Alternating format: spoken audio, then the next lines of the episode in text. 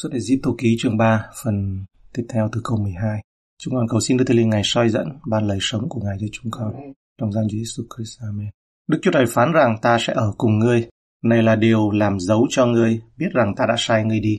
Câu trả lời của Đức Chúa Trời nhằm mục đích khiến môi xe không tập trung vào mình về cái nơi trốn xuất xứ, mà tập trung vào Đức Chúa Trời. Vì vậy, Đức Chúa Trời không bao giờ trả lời câu hỏi của môi xe, tôi là ai?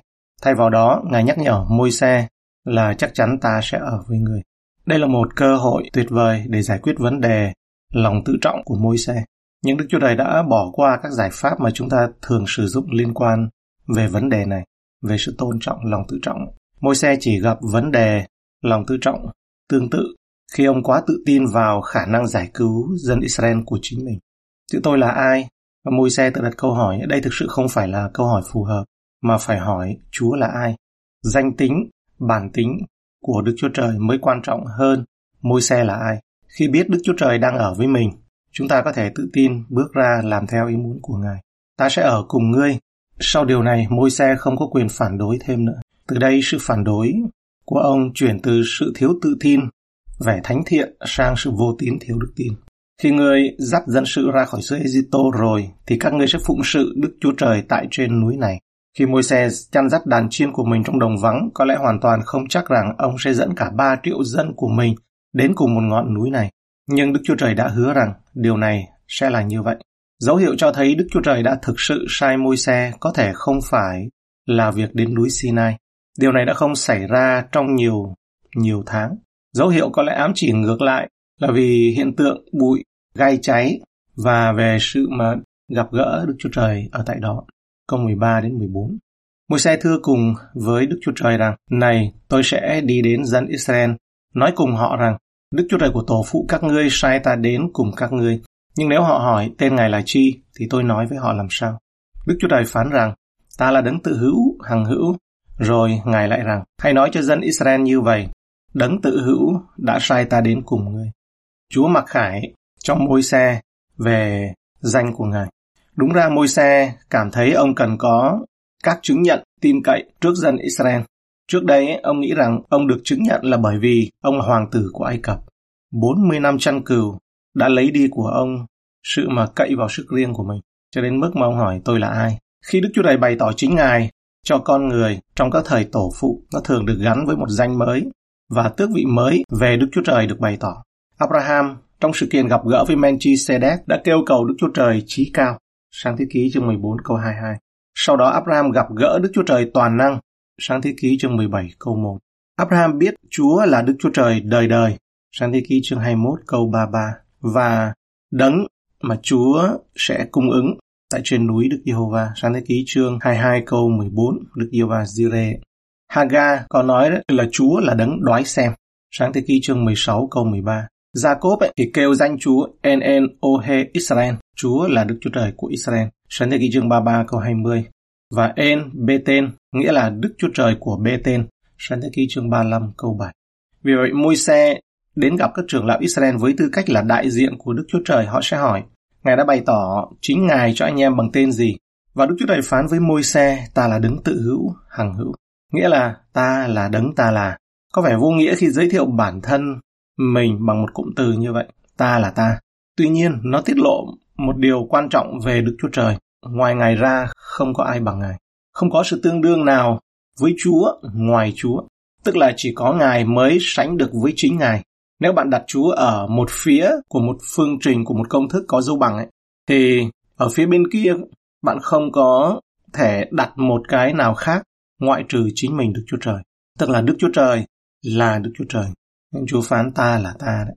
Cách nói gần nhất mà chúng ta có thể nói là Đức Chúa Trời là tình yêu thương, một răng chương 4 câu 8, câu 16. Tuy nhiên điều đó nó không chính xác là một phép tương đương, dấu bằng.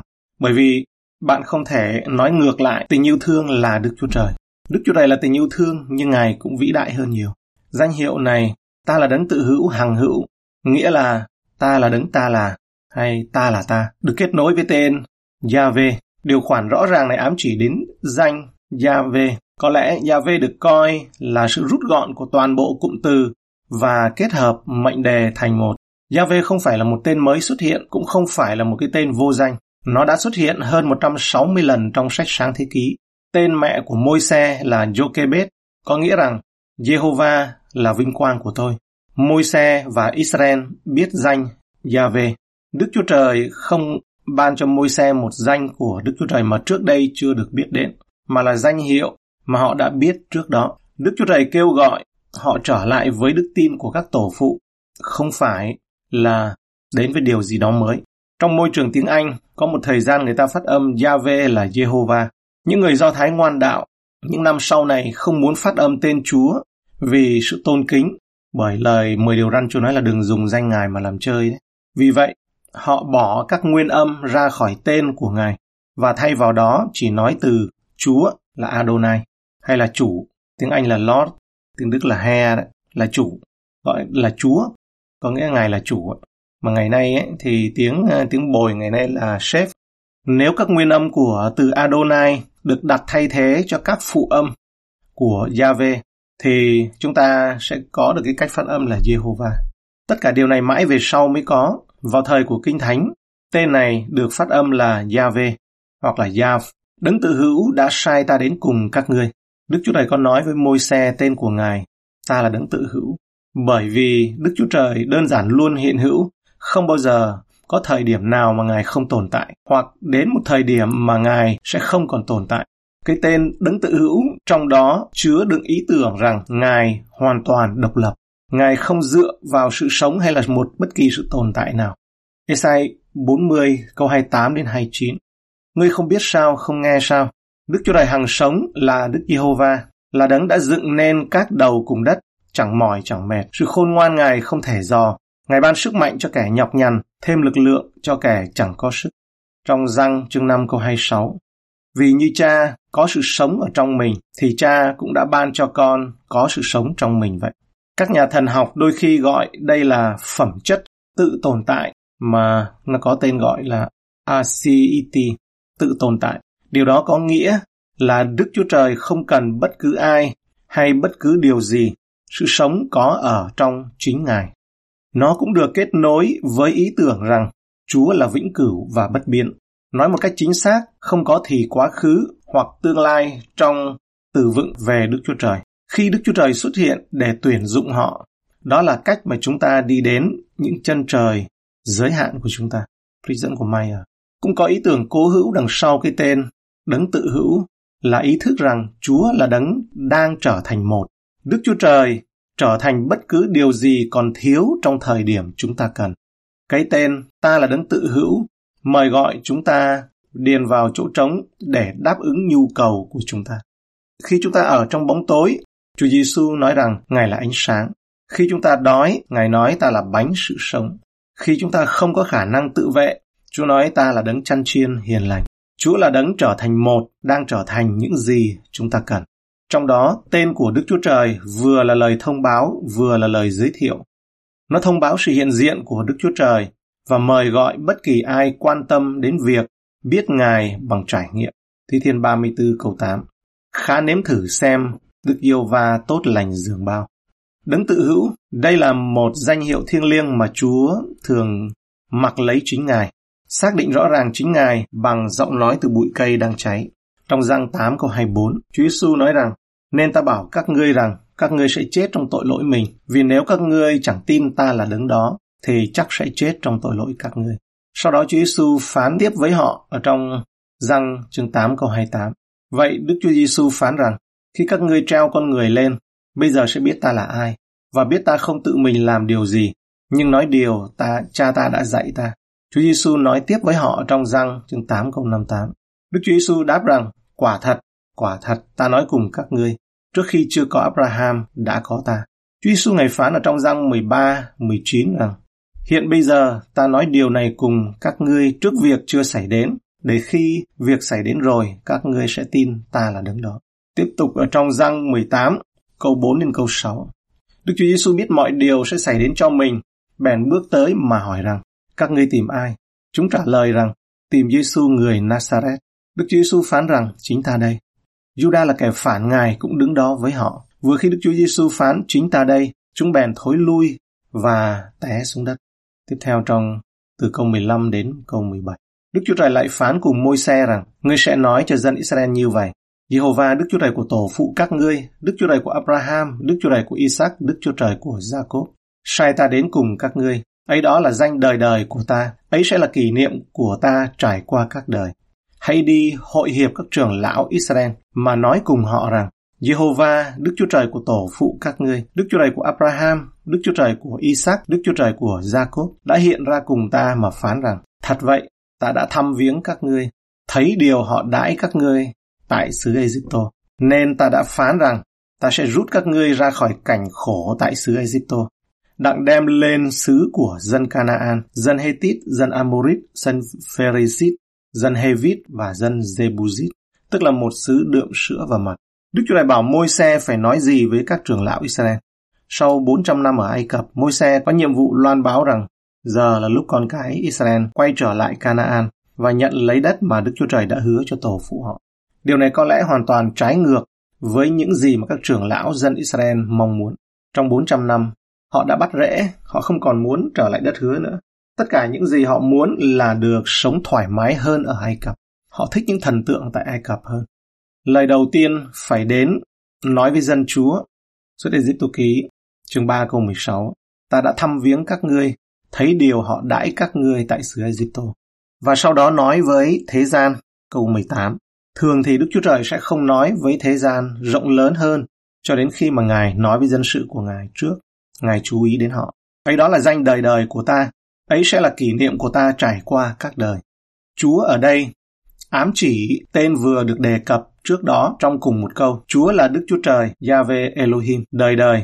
Nhấn mạnh sự thành tín đời đời của Đức Chúa Trời đối với giao ước của Ngài.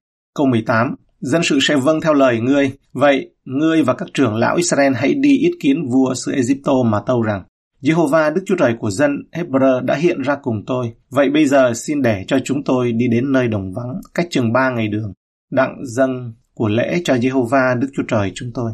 Đây là một lời hứa quý giá với môi xe 40 năm trước, khi dường như ông đã có mọi thứ cho mình. Người dân Israel đã khước từ ông như một người giải cứu dân mình. Chắc chắn ông phải tự hỏi tại sao bây giờ họ lại lắng nghe ông, trong khi dường như ông không còn gì cho riêng mình cả. Nhưng môi xe đã có Đức Chúa Trời đi cùng ông, bây giờ họ thực sự sẽ lắng nghe sứ điệp của môi xe.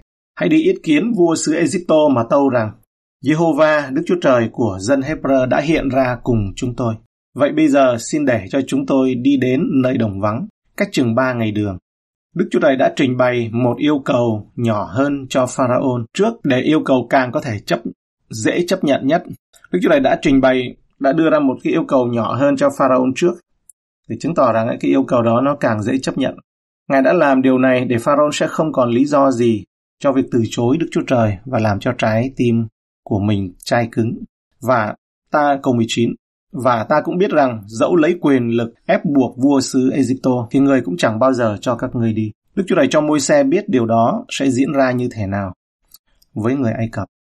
Đức Chúa Trời đã biết điều này ngay từ à, từ đầu. Ngài biết điều gì sẽ xảy ra để lay chuyển trái tim của Pharaoh và những bệnh dịch và tai họa sẽ xảy đến khi được thiết kế cho một mục đích cụ thể và chúng không phải là kế hoạch bừa bãi.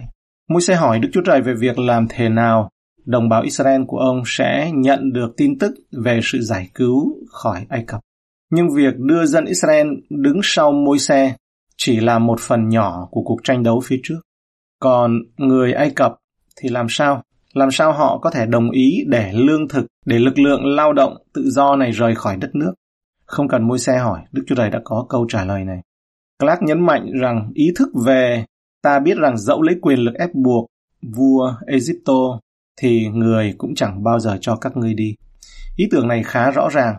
Pharaoh sẽ không dễ dàng buông tha họ. Vì vậy, Đức Chúa Trời sẽ đưa ra phán quyết lớn chống lại Ai Cập để bắt phục Pharaoh. Câu 20 đến câu 22. Nhưng ta sẽ giơ tay ra hành hại Ai Cập, xứ Egypto bằng các phép lạ ta làm giữa xứ đó. Sau rồi họ sẽ cho các ngươi đi. Ta sẽ làm cho dân này được ơn trước mắt người Egypto. Vậy khi nào các ngươi ra đi thì sẽ chẳng ra đi tay không. Nhưng mỗi người đàn bà sẽ hỏi xin người nữ lân cận cùng kẻ ở tạm nhà mình những đồ bằng vàng, bằng bạc và quần áo, mặc lấy cho con trai, con gái mình. các ngươi sẽ lột trần dân Egypto là như vậy. Đức Chúa Trời đã hứa sắp xếp mọi thứ không chỉ để lay động trái tim Pharaon mà còn lay động trái tim của người dân Ai Cập để khi Israel khởi hành, họ sẽ được phủ đầy bằng bạc, vàng, quần áo. Đây không phải là ăn cắp hay là tống tiền, mà đó là lực mức lương xứng đáng cho những năm bị cưỡng bức lao động. Trong phục truyền luật lệ ký chương 15 câu 12 đến 14, Đức Chúa Trời nói rằng nếu ngươi có một nô lệ và thời gian phục vụ của họ đã hết, ngươi sẽ không để nó ra đi tay không. Đức Chúa Trời sẽ không để cho dân Israel rời bỏ ách nô lệ ở Ai Cập tay không. Thay vào đó, họ sẽ lột trần dân Egypto là như vậy. Cảm ơn Chúa cho trong chương này. Chúng ta cầu nguyện. Chúng con dâng lời cảm tạ Ngài. Dân Israel họ ở trong Egypto họ không có muốn đi, không có muốn trở lại à, đất hứa. Họ đã quen với những thần tượng ở tại Ai Cập. Và cảm ơn Chúa vì Ngài cũng biết trước được mọi sự Ngài là đấng toàn năng, đấng uh, toàn trị